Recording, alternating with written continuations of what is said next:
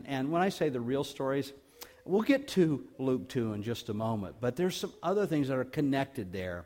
You know, I like the stories that, uh, uh, like this one.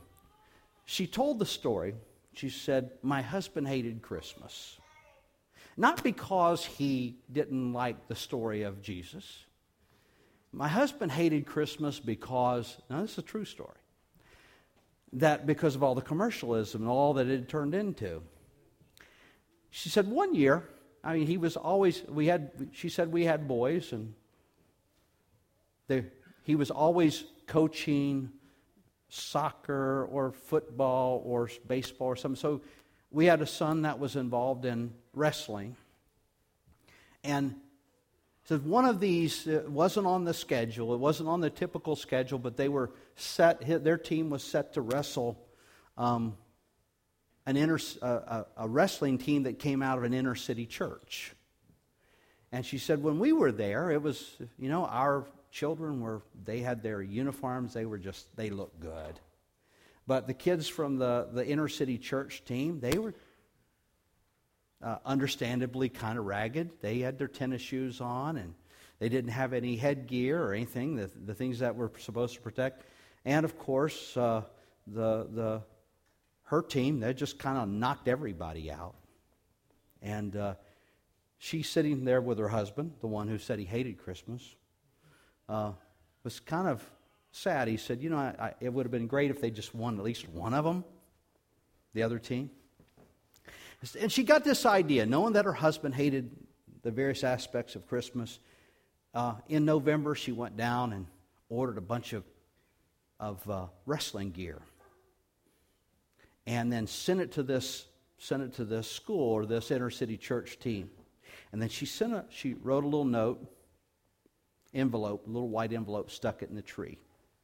And so every and, and so when he opened that up, in your name I've done these things. Because of you I've done these things. And that was a great gift to him. Great gift to him. And every year they she would figure out something to do like that because that was meaningful to him. And, uh, and then, uh, as so many stories go, she lost him to, to, to an illness. And she said that year she was barely made it. You know, it was hard to even decorate, hard to put the tree up.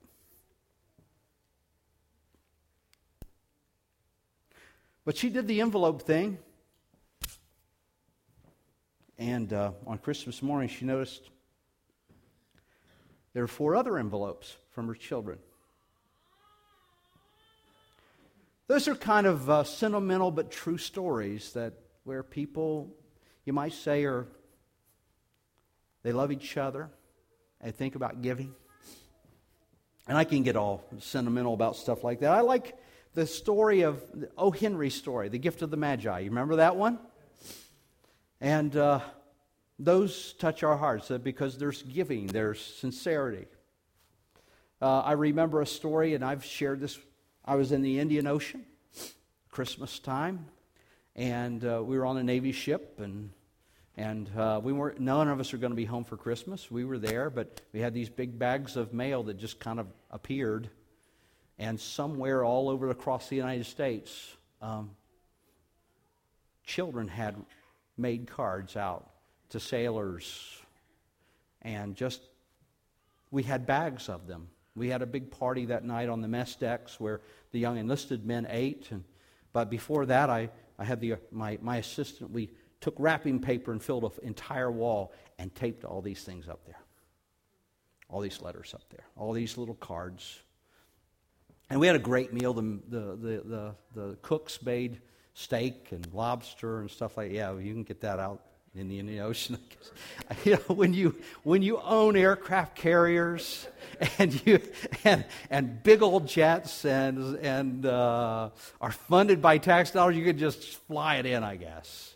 But the but but that that night after the dinner, I said, guys, and play the mess decks before. I said, there are a bunch of notes up here, and away from home, they young men who weren't even married, they'd peel these back and they'd, some of them only took one and went back to their quarters just to read the, the notes of children.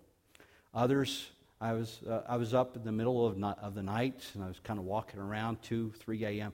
I still found young men sitting, taking one card after another reading. Those are some of the stories I like.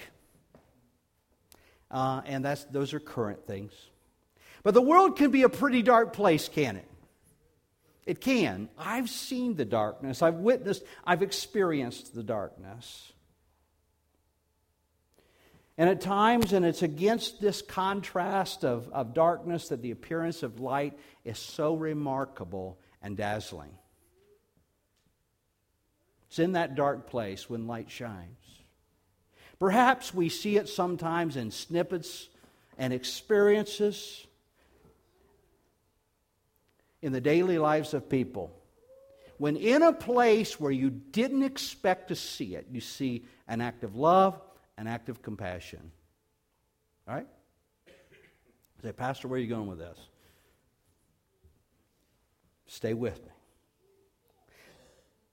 Compassion, love, shown. Those are points of light, so to speak. But let's turn to a bigger picture. Now, that's, that's our world. I've just kind of described very quickly and maybe inadequately our world and some of our experiences. There's a bigger picture. There's a nation that's caught in the grip of spiritual confusion, a nation that's caught in the midst of the bondages of sin and political fear. And I turn to Isaiah 9. We read that earlier, but I want to read portions of it now. Isaiah 9, he says, But there will be no more gloom for her who was in, ang- who was in anguish. In earlier times, he treated the land of Zebulun and the land of Naphtali with, with, with contempt. But later on, he shall make it glorious by the way of the sea on the other side of the Jordan, Galilee of the Gentiles. Now, I always wonder what in the world was he talking about, Galilee of the Gentiles? If you, if, if you, if you, read, this, if you read the scriptures, you'll know that somewhere in the 8th century BC, Assyria came down, and this was all because of their sin. Assyria came down, and they took the 10 tribes of Israel out of there. Just took them out and repopulated it with with non Jews, Gentiles. And even though over the years they tried to kind of force things back, it was always kind of a mixed community. Galilee of the Gentiles. Yeah. The Jews, in a sense, had kind of given it up. But God was saying, It's still mine. And these people are still mine. The people, he says, who walk in darkness will see a, a great light. Those who live in a dark land, the light will shine on them. He shall multiply the nation. You shall, you shall multiply the nation. You shall increase their gladness. They will be glad in your presence, as with the gladness of harvest, as men rejoice when they divide the spoil. For you shall break the yoke of, of their burden and the staff on their shoulders, a rod of their oppressor, as at the battle of Midian. For every boot of the booted warrior in a battle tumult, a rope cloaked, uh, rolled in blood, will be, will be for burning, fuel for the fire. Now, this is a strange thing. This next part. I mean, it's almost, in my mind, as I read it, it's, it's, how can this even be connected? But it, but it is. He says, For a child will be born to us, a son will be given to us, and the government will rest on his shoulders. And his name will be called Wonderful Counselor, Mighty God, Eternal Father, Prince of Peace. There will be no end to the increase of his government or of peace. Or on the throne of David and over his kingdom to establish it and to uphold it with justice and righteousness and then from then on and forevermore. The zeal of the Lord of hosts will accomplish this. Such was the case. Now, this, this was prophesied. This was prophesied of Israel and this part of the land years and years before the coming of Christ. But God knew what He had in mind, had in store. He knew that, that, that these people, His people, were living in a place of darkness. Just like today. Jesus said that if you commit sin, you're a slave to sin. But I, I want you to know that, and, and perhaps that when we don't have Christ in our hearts, we don't see, we don't understand. In a, in a sense, our eyes are dark. We can't see the truth. But I want you to know that doesn't play well when you tell people that they're in spiritual bondage, that they're blind. Because the truth is, is when you're in that position, you don't know it. You don't know what you can't see. You understand? I found in my youthfulness that that didn't sit well with people when you told them, well, you're spiritually blind. It simply is. It simply is. Because Jesus, the light of the world, He is the one who shines and lets us just see. Such was the case, the world into which Jesus was born. You know, the history was something like this. I mean, Herod was king, but the Romans dominated and ruled the empire. Okay?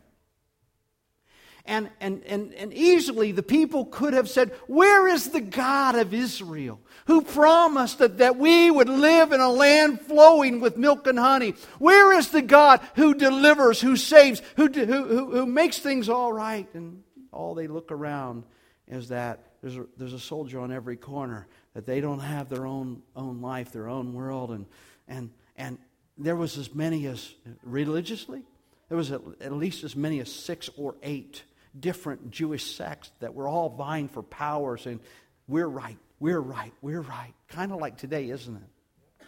Kind of like today.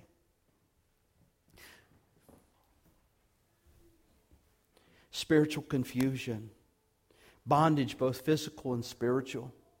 Yet there was a longing. I'm fond of the saying that we change. We're willing to change when we learn enough or we hurt enough. Yeah? You got?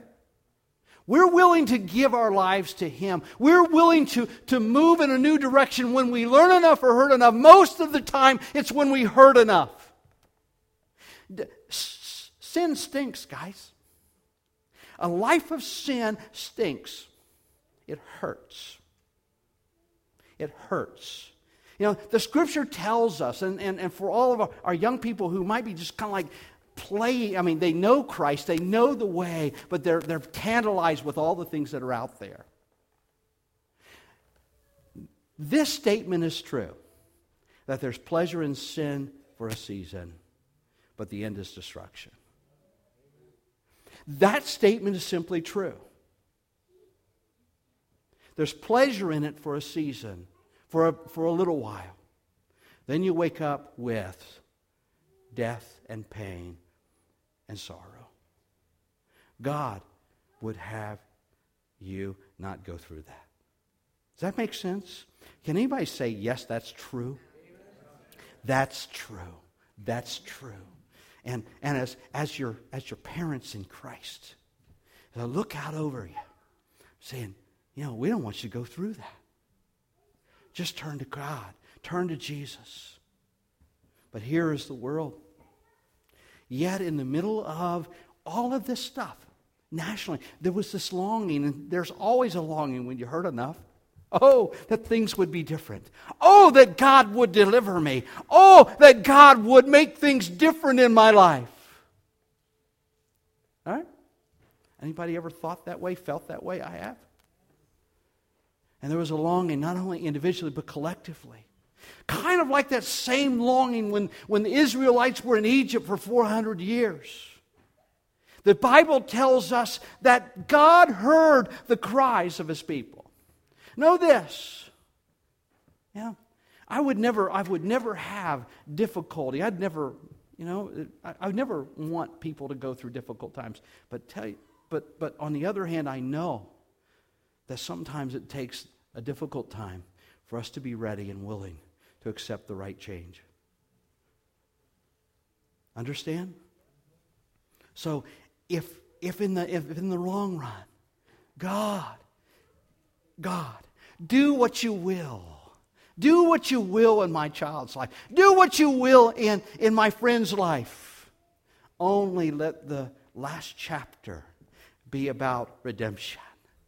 Let the last chapter, somewhere, somewhere, somewhere, that the last chapter or the next chapter would be about redemption and turning and enjoying the freedom and the joy that comes in Christ Jesus.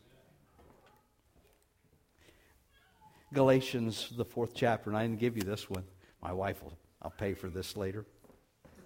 In the fourth chapter, it simply says this But when the fullness of time came, God sent forth his Son born of a woman, born under the law, so that he might redeem those who were under the law, that we might receive the adoption of sons. I just want to focus on, you know, here's this world out there. It's a mess. It's a place of darkness. Sometimes we don't see it. We don't see it because our own deeds are dark. We don't see it. Then God turns the lights on. God turns the lights on and we see his life, we see, his, we see our own sin. When the time came in Israel, politically it was a mess. They were under the rule of, the, uh, of governors who, who basically were, were flunkies for the Roman, Roman Empire. They're, they were religiously torn and diverse. The people who ran their, ch- their churches, can I use it that way? Their synagogues, their temple. They, they were, they, you know, it's like they were more interested in the money exchanging and all the other things that went on. Were, were more interested in key. It was another kind of bondage. You understand? That the, that the religious people at the time kept the, the you know, they, they, they, they would look at, look at folks like us and say, well, those are just, they're just sinners. They're, non, they're, not, they're, not, they're not players in this. So even then, there was this longing. There was this longing for something that they had read about in Scripture a Messiah, for unto us a child is born. and the government will be upon his shoulders. Peace forevermore. These are the kinds of things they had read and said, Oh, when will this take place? When will this happen? How will this, how, how will this take place? And there was a longing because they were hurting. Now, a decree. Now, in those days, a decree went out from Caesar Augustus that a census be taken of all the inhabited earth. This was the first census taken while Quirinius was governor of Syria. And everyone was on his way to register for the census, each to his own city. Joseph also went up from Galilee from the, city, from the city of Nazareth to Judea, to the city of David, which is called Bethlehem, because he was of the house and the family of David, in order to register along with Mary, who was engaged to him and was with child. While they were there, the days were com- completed for her to give birth. And she gave birth to her firstborn son, and she wrapped him in clothes and laid him in a manger, because there was no room for them in the inn. In the same region, there were some shepherds staying out in the fields and keeping watch over their flock by night. And an angel of the Lord suddenly stood before them, and the glory of the Lord shone around them, and they were terribly frightened. But the angel said to them, Do not be afraid, for behold, I bring you good news of a great joy, which will be for all the people. For today in the city of David, there has been born for you a Savior who is Christ the Lord. This will be a sign for you. You'll find the baby wrapped in clothes, lying in a manger. And suddenly there appeared with the angel a multitude of the heavenly hosts, saying, praising God, saying, Glory to God in the highest, and on earth peace among men with whom he is pleased. When the angels had gone away from them into heaven, the shepherds began saying to one another, Let us go straight to, the, to Bethlehem and, and see this thing that has happened, which the Lord has made known to us. So they came in a hurry and found their way to Mary and Joseph and the baby as he lay in the manger. And when they had seen this, they made known the statement which had been told them about the child, and all who, were, who heard it wondered at the things which were told them by the shepherds. But Mary treasured these things and uh, pondering them in her heart. the shepherds went back, glorifying and praising God for all that they had heard and seen, just as it had been told them. Now, I guess we can talk about the players. If I have time to do that. Joseph. Heard a sermon late earlier in the year. I think it was by Chuck Green. I think he called Average Joe. Something like that. Guy who just kind of like plodded along. In fact, he said, Look, if you ever want to know what how Joseph looked at, at theology and life, go to the book of James. James was his son also. Solid, steady kind of guy. Probably never elected to an, an office. Probably never uh, lived further beyond what, what you saw him. I mean, he did go to Egypt and all those things, but God chose him because he could trust him. And even when uh, he, he, he, even when he recognized that his betrothed was pregnant, and had reason, had reason, had legal reason to put her away, he listened to God. Even though the rest of the community didn't hear this word, the angel said, Don't be afraid to take her as your wife. For that which is conceived of her is by the Holy Spirit. What a dream that must have been.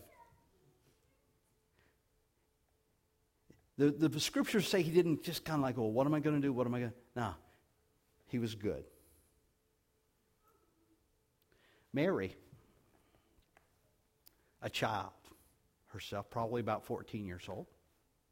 And an angel came to her and said, Guess what? You're going to have a child. And she said, Okay. I don't know. I've not known a man. He said, God will overshadow you and the Holy Spirit will conceive in you a child, and he'll be. Can I can I can I paraphrase this and say, he'll be different. It's not just any child.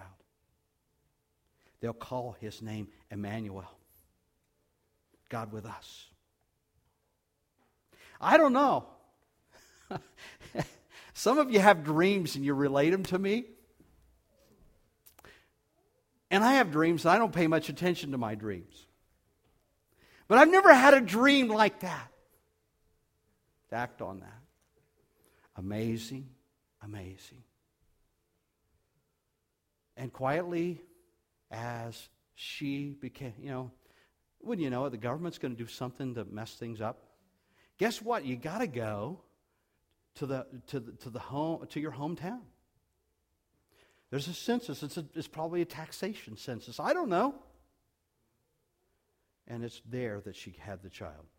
Had the child. Okay?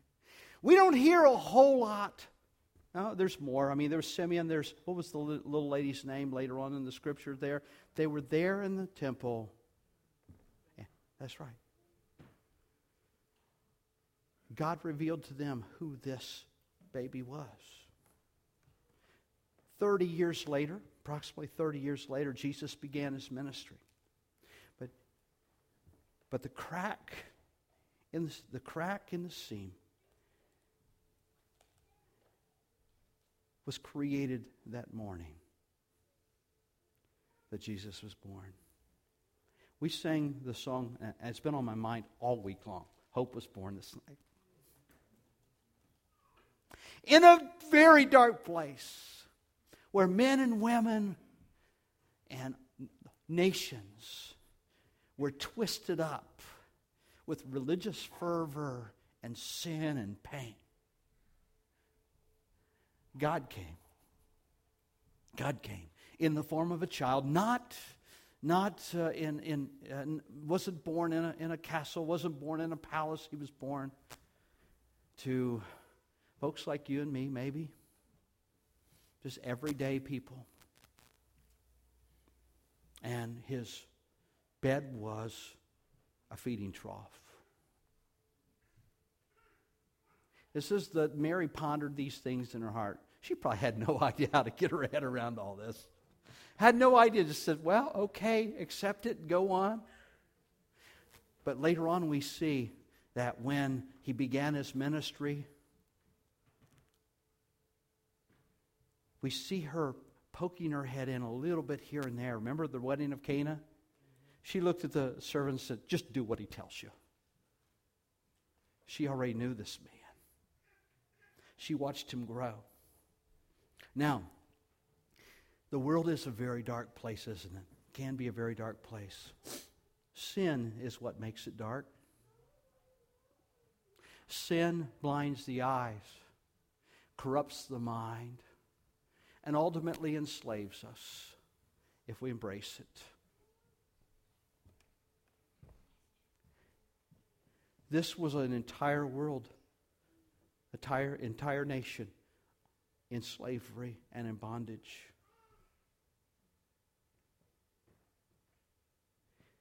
God had a plan, and He sent His Son, Jesus, into the world. Now, today, let me just kind of pull this together. Musicians. Pull this together for you. I know Christmas season is a time when we, we, just, we just almost go full bore, don't we? Dinners, decorations.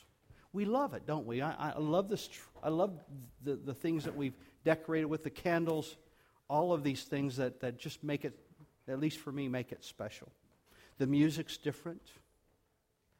We get together with friends, we send cards. We, we, perhaps we connect with, being a military guy, retired military guy, this is probably the one time a year that I connect with, the, with probably a, a 80, 90 souls that have nothing to do with our church here. People that I knew in Guam, people that I knew in Europe, people I knew in California. And that's, that's just, but, so we do special things at this time of year. Children are looking forward to gifts underneath the tree.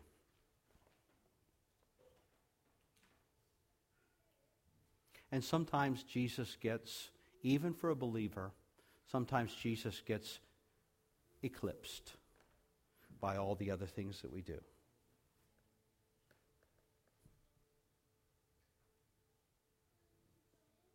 I don't want this to just to be a remember Jesus sermon, okay?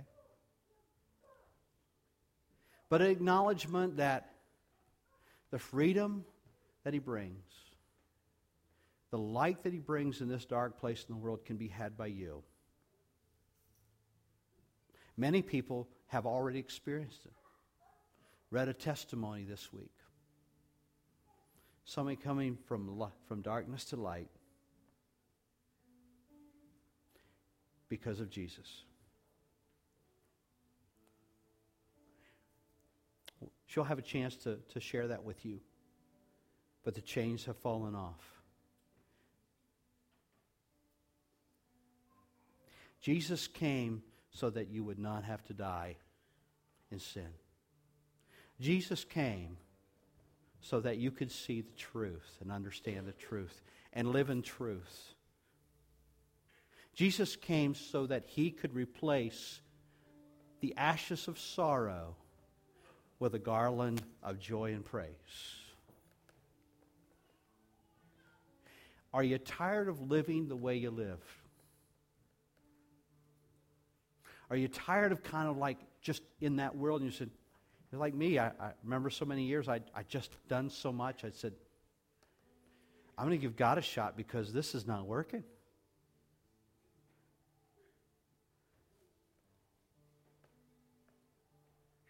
Jesus is that shot. And you won't be disappointed. Are you tired of living kind of like one foot in the world, one foot in church? Come all the way over. Repent.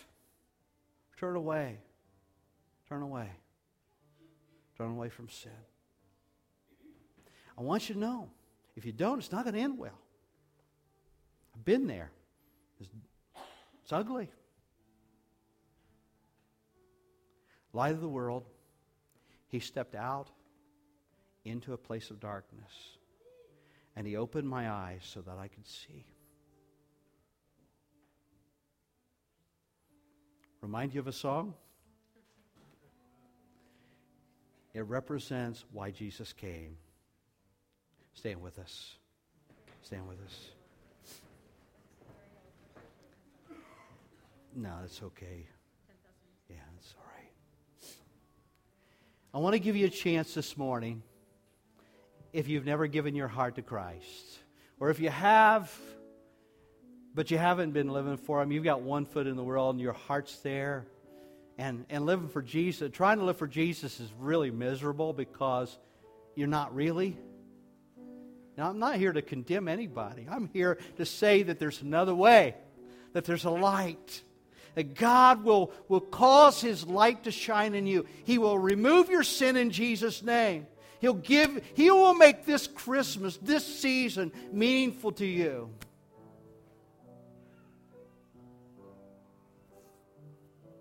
I remember even as a young man, I, I came to a place of longing. Seems like every Christmas I was either drunk or stoned high. I don't know what I was thinking. But I finally came to a place that said, I don't want, I don't want that for me anymore. And I couldn't do it. I couldn't do it. I could not pull myself out of that. I couldn't pull myself out. Only Jesus could. And when I surrendered my life to Him, He pulled me out of that. Light of the world, you stepped down into the darkness of my life and you, you opened my eyes and you set me free you forgave me my sins. You cleansed me. You gave me a hope and a joy that's unspeakable, indescribable. If you're anything like that today, if you're anything like that today, I want you to pray with me this prayer. And you want it in, I'm, I'm saying if you want if you want light in your life, if you want Jesus in your life, I want you to pray with me this prayer. He'll hear you. He will know that you're serious. And He'll answer that, and it'll be a, a step by step. He will change your life. Pray with me this prayer if you're if that's you. Anywhere in that anywhere in that story, or your story's a little different, but but you know what I'm talking about. Pray with me this prayer. Close your eyes, please. Bow your heads all across this auditorium and pray with me this prayer, either out loud or to yourself. Jesus, forgive me my sins and bring me light. I want to serve you. I'm tired of the world. I'm tired of sin. And I'm tired of the life of sin. You died so that I wouldn't have to die.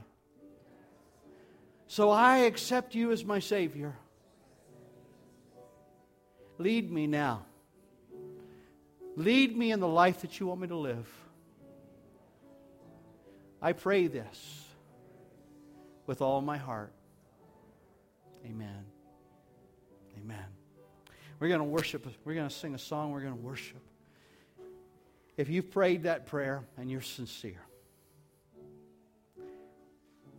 and you have the courage and you want to come down and stand with me for a moment or two while I speak to you about your next steps.